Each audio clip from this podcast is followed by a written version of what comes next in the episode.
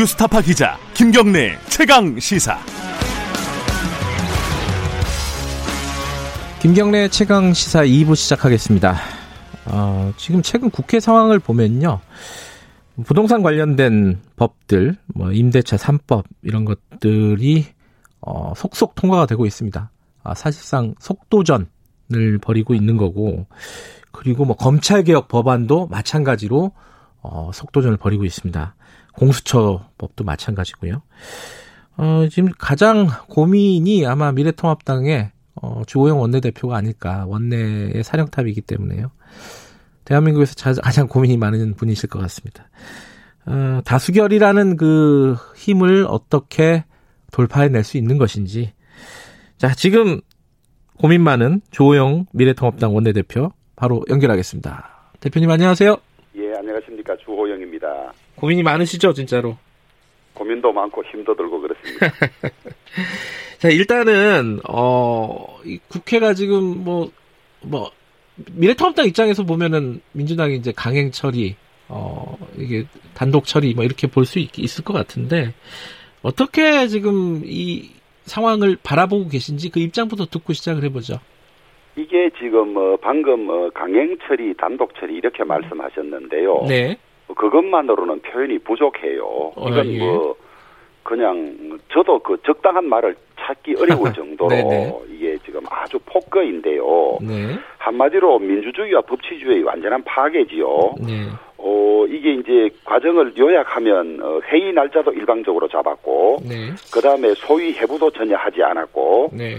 그 다음에 수정안을 냈는데 수정안 배부도 직전에야 했고, 무슨 수정안이 나온지도 모르는 체지요. 네. 그 다음에 토론도 제대로 하지 않았고, 또 그 내용이 수정안이 소급입법입니다. 헌법이 금지하는. 네. 이런 걸 이제 그냥 방맹이 두들기고 갔는데요. 네.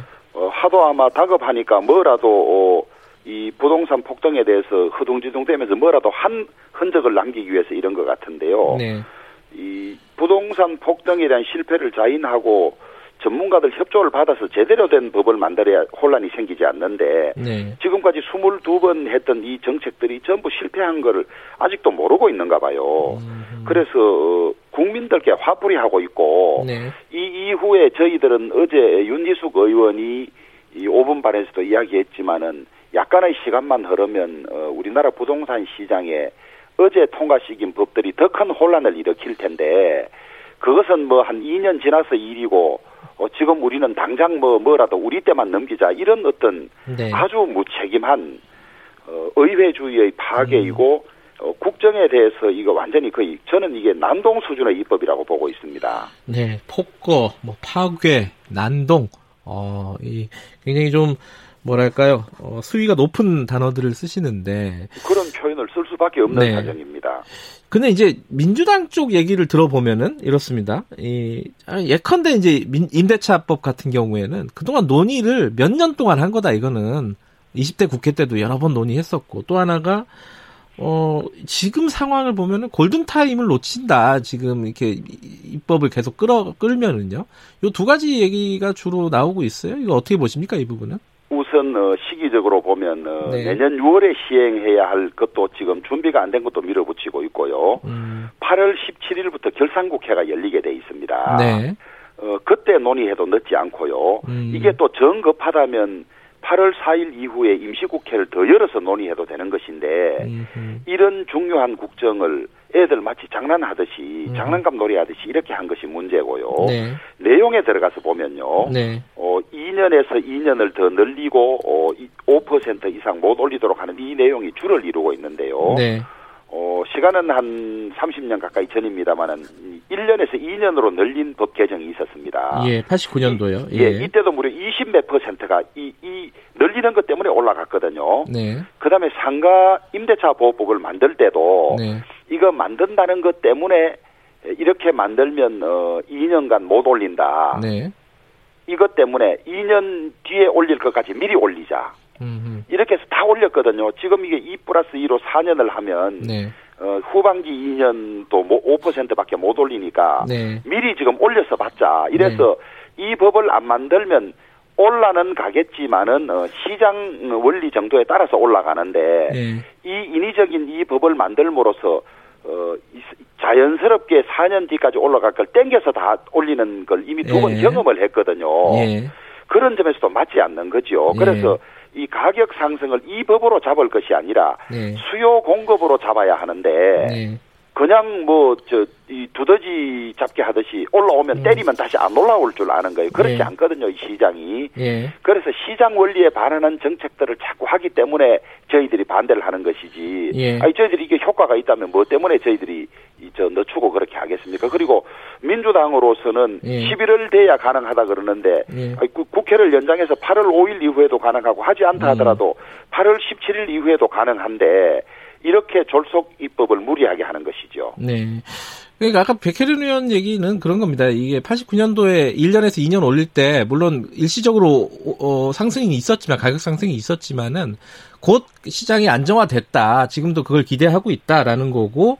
그리고 지금 생각해 보면은 1년 계약을 한다는 거는 지금은 생각할 수 없잖아요. 2년이 되게 자연스럽게 받아들이잖아요. 아니, 이게 결국은 예. 그때는 또 1년 단위로 다 1년 단위로 다니는 것이 지금의 시각으로 그때를 보는 것은 좀 맞지 예. 않는 것 같고요. 그다음에 예.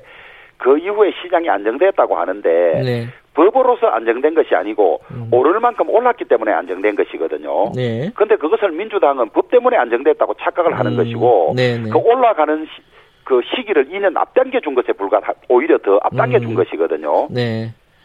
지금 그 백혜련 의원 한 말씀만 더 드리면은 그 미래통합당 의원들한테 내용을 물어보면은 이게 이 법에 대해서 또 반대하지는 않는다 실제로 이런 얘기를 했어요.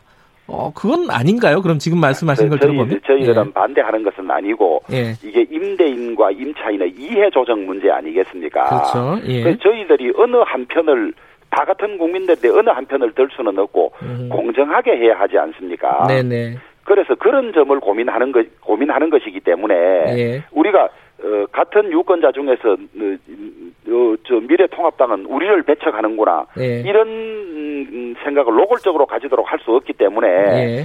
저희들이 조심스럽게 전문가의 의견을 들어서 결정하자 이런 것이지 예. 이 법은 100% 반대다, 이 법은 100% 찬성이다 이런 입장이 아닌 것은 사실입니다. 예. 그러나 예.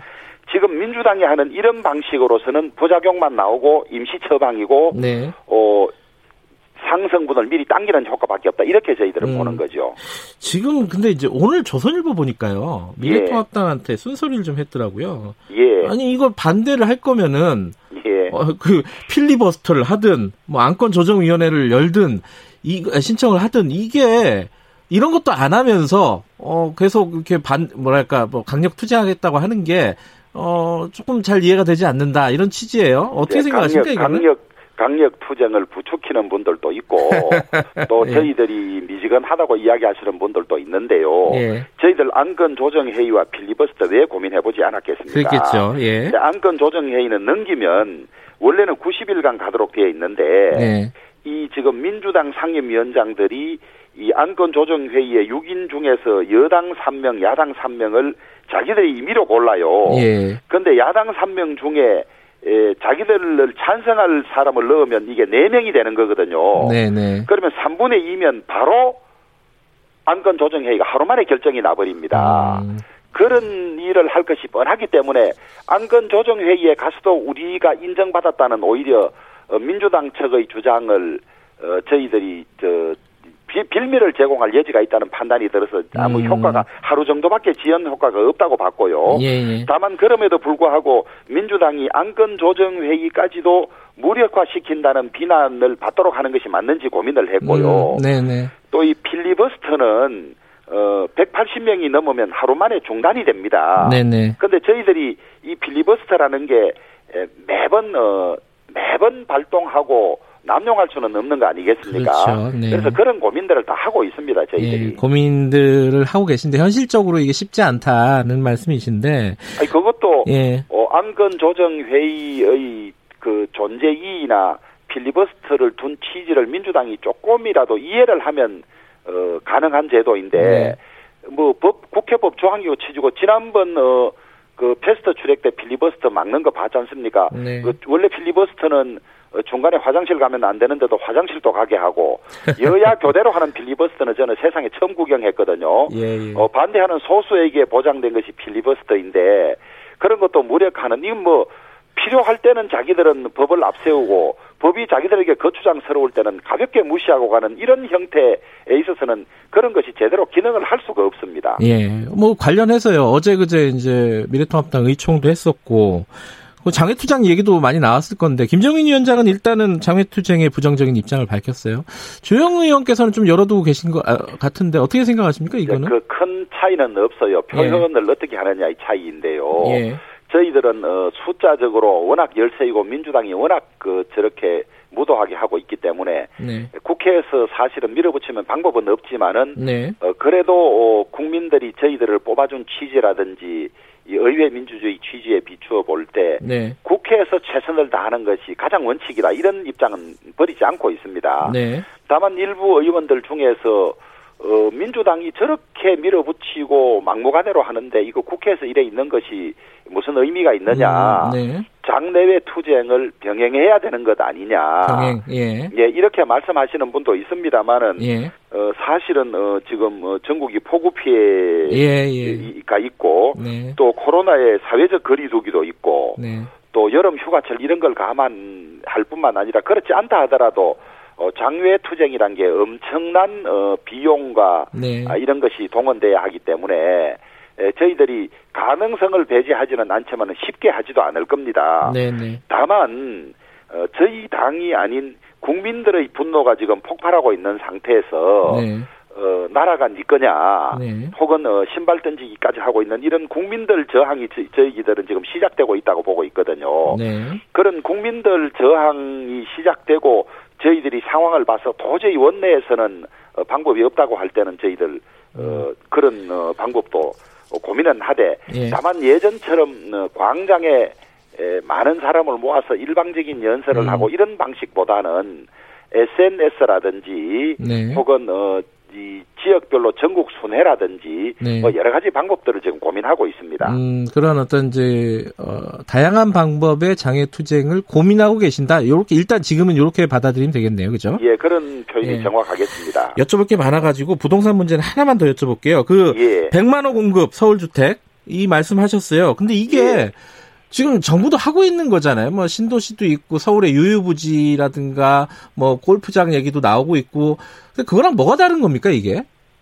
크게 다르지요. 예. 이 지점에서 민주당이나 문재인 정권의 예. 이 주택 정책 실패가 드러나는데요. 예.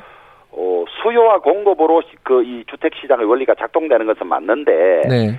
공급은 수요가 필요로 하는 곳에 공급을 해줘야 그 수요가 해소되는 것인데. 네네.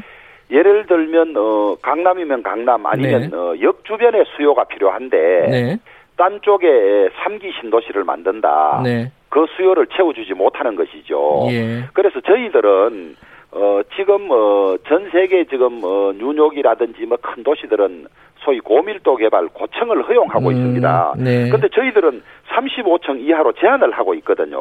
네. 그래서 저희들은 지금 이 민주당 정권이 공급 측면도 소홀히 하고 있기도 예, 하지만은 예. 소홀히 한데 더해서 필요한 곳에 공급하지 않는다.